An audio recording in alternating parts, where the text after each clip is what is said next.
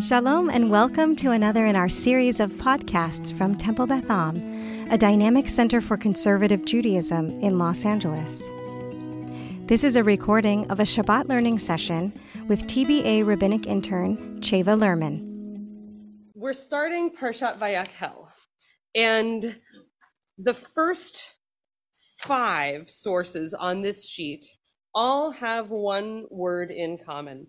Um, so the first one, the first source here, these are all from this week's parsha.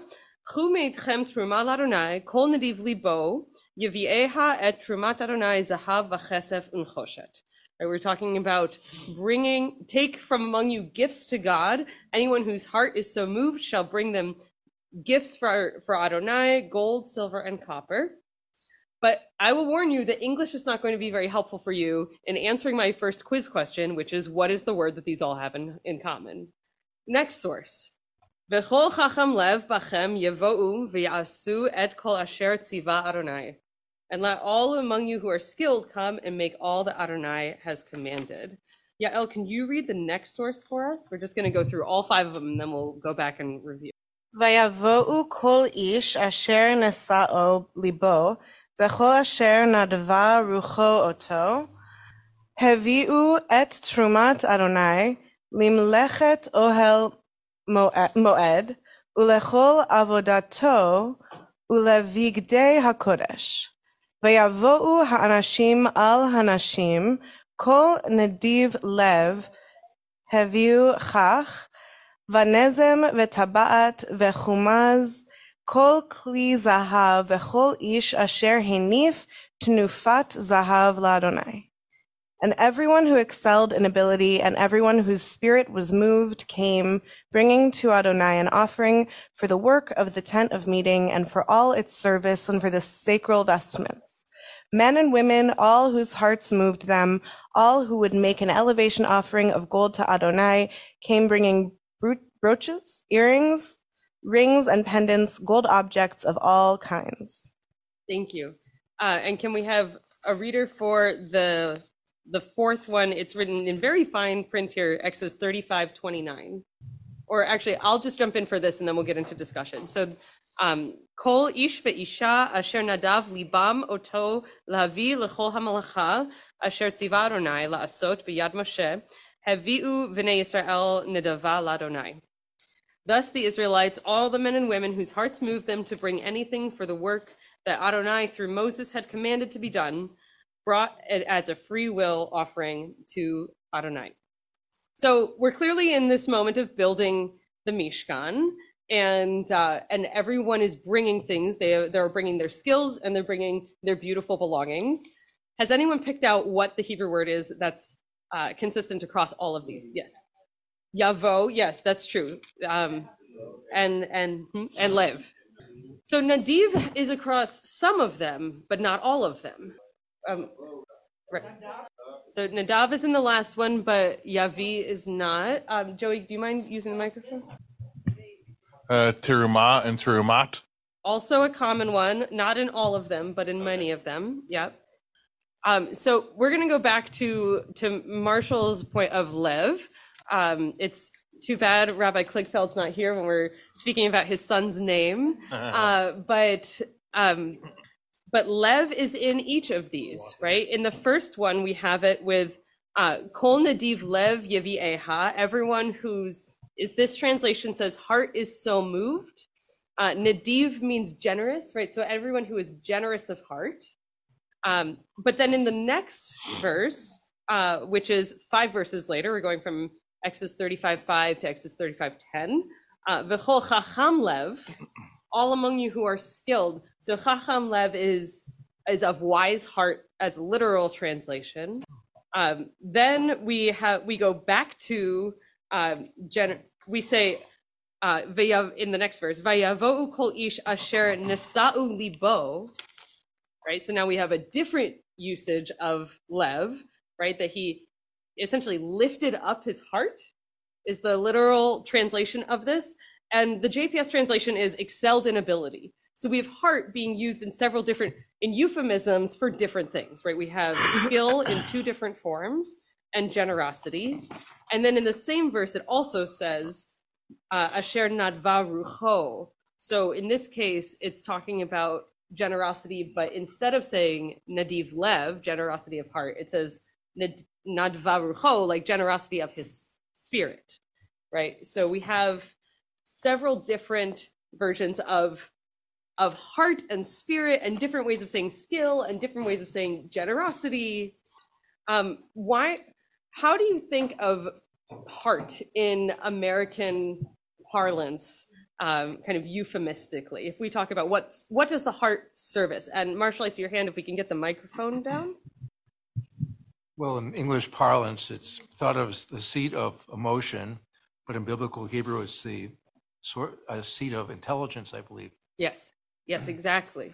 So um, we need to make sure that we keep this in mind when we're thinking about generosity, especially when we're talking about Nadiv Lev, right? Because when we're talking about Chacham Lev, that this is the wisdom of the center of the intellect, and that that is the way of describing somebody's somebody being very skilled in something.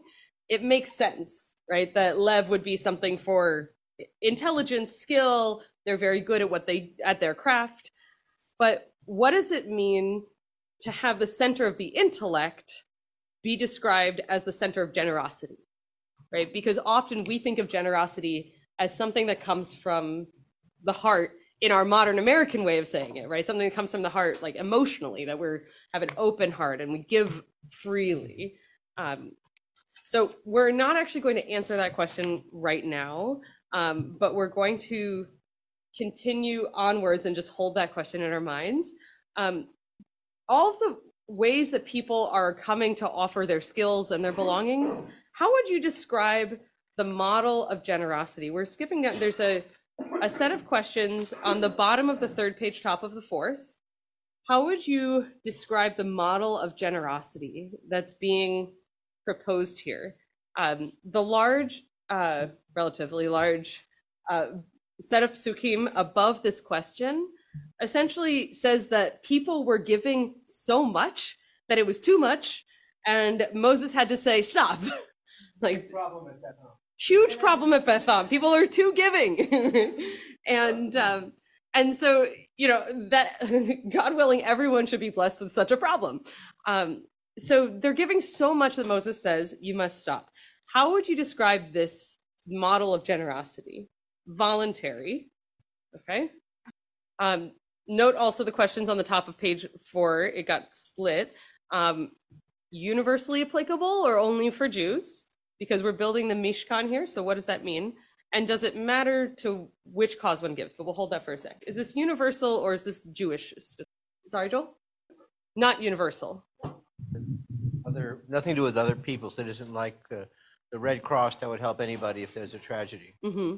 Why is the Mishkan specific to Jews? I'm sorry? Why is the Mishkan specific to Jews? Because of their relationship to God. And this, so he says, Vasuli Mishkan Vishachanti Betocham. They make a Mishkan for me and I will dwell with them. So it has to do with our being close to God. Mm-hmm, mm-hmm. Does anyone have a different take on whether the Mishkan is just for Jews or a way of connecting with God is just for Jews? Can we pass the mic back?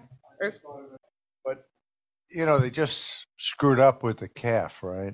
So Jewish guilt now looks like it's in operation. You're all ahead of me and providing all the segues before we get there. So let's jump forward. I didn't even uh, read ahead. You, you, didn't? Did you really not read no, ahead? Okay, well, wait, leave the mic there and go ahead and read. Um, so oh. this next pasuk or set of psukim is uh, is not from this week's parsha. It's from the parsha we read this morning, which now would be last week's parsha.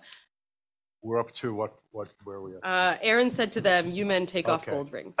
Aaron said to them, You men, take off the gold rings that are on the ears of your wives, your sons, and your daughters, and bring them to me. And all the people took off the gold rings that were in their ears and brought them to Aaron. Then he took from them and cast in a mold and made it into a molten calf. And they, ex- and they exclaimed, This is your God, O Israel, who brought you out of the land of Egypt. Thank you. Is this a model of generosity? No. Say more. Aaron is demanding of them that they give their gold, right? As in response to the anxiety that they expressed and uh, and taking from them. Did God command that the Israelites also give of their own skill and and belongings for the Mishkan? No, there were- for the Mishkan. No. Did, did God did God command right that the Mishkan be built of beautiful things from the community? Okay, okay, Alan. This raises just a very interesting question. If all the gold that they had in their ears and everything else went to the to the to the uh, the golden calf, what gold was left to go to the Mishkan? And that lays, you know, Ein Mukdam U'Char Torah, and some say maybe earlier and what have you, but it's um, it's it's an it's well, it's just the ears and the rings. What other gold? You know, what other gold did they have if they were making what was going to be supposedly their image of God that Aaron was doing? It's amazing. Aaron, you know, the rabbis do everything they can to make Aaron look good, but when you look at the plain shot, it looks like he wasn't so good and get this done. Aaron didn't Oh, say, yeah. bring me all your gold. Your gold. He, earrings." yeah, so Aaron said, only bring me Uh, your rings and your gold. Okay, one second. Sandra and then Irv. Mm, bring whatever you want. Yeah. Right. Right. So, um, right. Right, exactly. And and that idea that, that God commanded that the Mishkan be brought and gave instructions, very clear instructions, but then each person brought of their own free will. Um, I'll actually invite you to check back at the uh, the pasuk at the bottom of page two, um, Thus the Israelites, all the men and women whose hearts moved them to bring anything for the work that Adonai through Moses had commanded to be done, brought it as a free will offering to Adonai. Right. So this is so it's exactly what you're saying is that it is both commanded and free will. But how do we hold all of that? But Irv, you were going to say something earlier. Yeah. I, that Aaron was making the golden calf as a way of dealing with the people's fears of everything else. Mhm. Uh, so it was really like a diversion of, uh, you know, the idea of having them do something they probably didn't want to do to keep them keep them focused on on uh, staying together rather than just saying, "Oh boy, Moses is gone. We're left here to starve in the desert." Right? That's the Mhm. situation they were in before the golden. Mhm. The golden calf was my understanding, Aaron, was it was a good thing because it was like a way that kept the people from doing something worse. Didn't they kill her, who was trying to stop them from the- the mob before the calf? Yeah, there. Yes, we're going to put that story confused, aside. I know. So you could straighten it out for me. um, what I want to pick out from what you're saying is um, that Aaron was assuaging the anxiety of the Israelites, right? Like that's how the, the rabbinic understanding is that Aaron was kind of stuck and didn't have any good option of what to do in that moment, right? So that what undergirds that comment is that intentionality matters when it comes to generosity, right? That like we don't view this as an act of generosity of the heart, of the soul, of the mind, because it's actually a giving out of anxiety, right? It- It's a giving out of a negative spa- mental space, and therefore we don't hold that up as a model. Um, was are there any other comments before we move forward to this idea of how guilty they were feeling in this moment? Yes, right.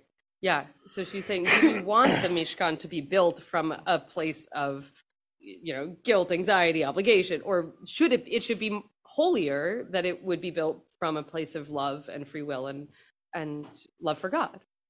Yeah. Yes, Fran. And oh, sorry, Joey, and then Fran. Yeah. Well, when it, with the golden calf, that wasn't that was just beyond simple uh, anxiety or whatever. It's blasphemy. It is blasphemy. Right. Right. So we have a problem with both intentionality and result. Right. Right. Means neither means nor end are justified there. Right. Yes.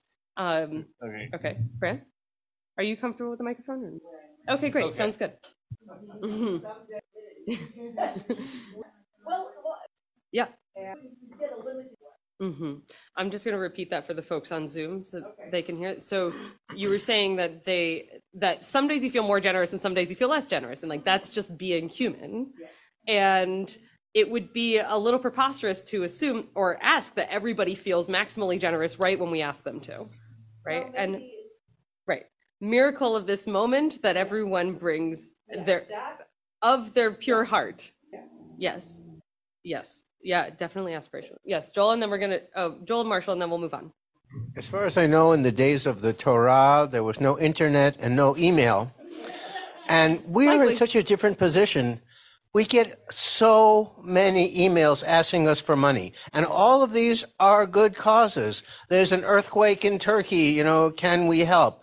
We have a need in our own synagogue, can we help? There's Jews who are, are hungry, there's Holocaust.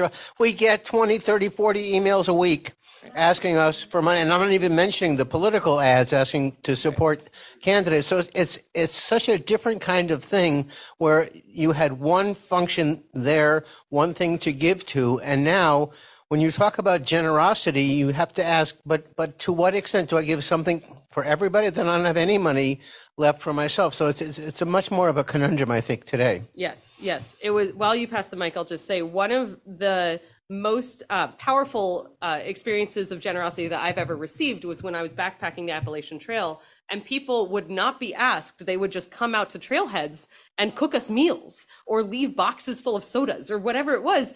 And it's called trail magic. Like there's a term and a practice of this all along the the AT. It was so cool, and you know it was it, it sign me up. yeah, I mean, it does involve sleeping in the woods for six months, but that's a different story. Um, so, but you know, th- this idea of when people give without Shava, yes, uh, you said that I just have to know which direction did you go I went northbound.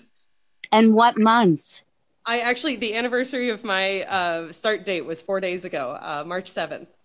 Oh, so nice. Because they also, you know, people would let you take showers. People would leave boots in libraries. I, I mean, I get worked up about the trail, but I'll stop now. We should talk later, Marshall.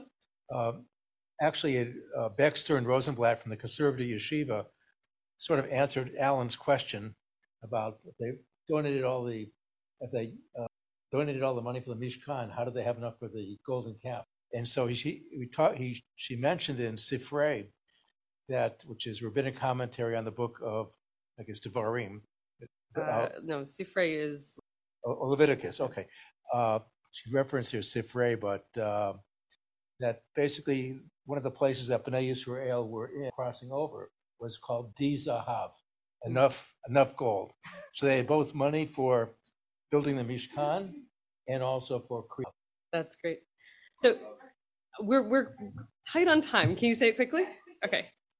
How that is a great point that these people probably would not have had much and and how um powerful it must have been to be able to give for the first time and um i mean there's an interesting conversation on what what abdu meant in in egypt but um it is such an empowering way to enter a relationship with god right? That you that you have something to give god as well as all everything that they're receiving from god.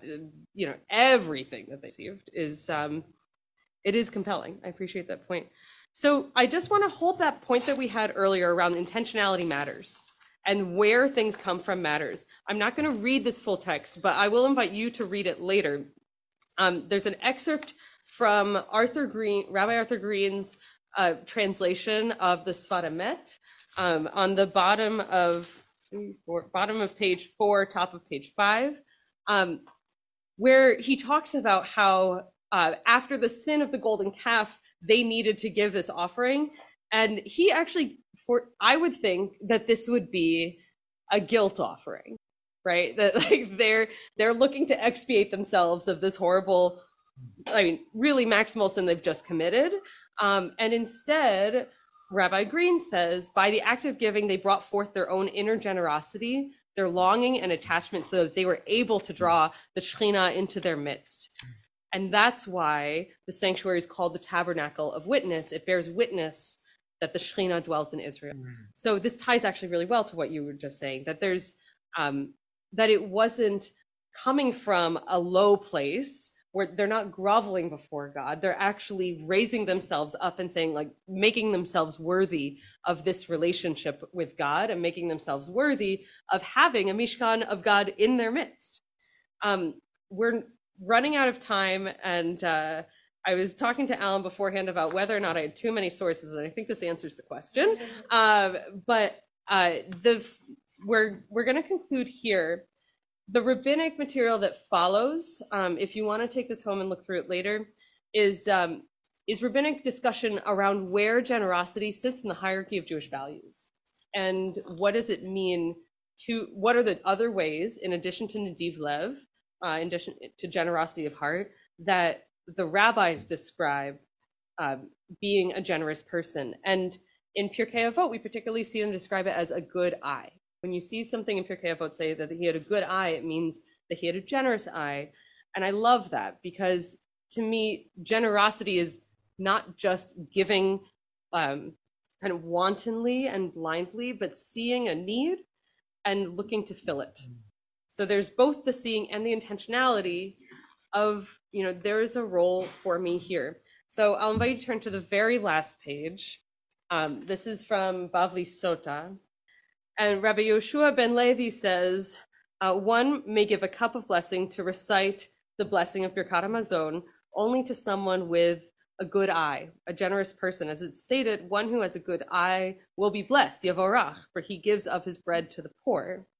But the Gemara says, do not read Yavorach will be blessed. Rather read will bless, Yavarech. And so someone with a good eye both is receiving blessing and is giving blessing of themselves. You have been listening to another in our series of podcasts from Temple Beth Am, a dynamic center for conservative Judaism in Los Angeles. If you enjoy these podcasts, we invite you to write a review on the Apple Podcast site or wherever you get your podcasts. For more information about Temple Beth Am Los Angeles, go to tbala.org.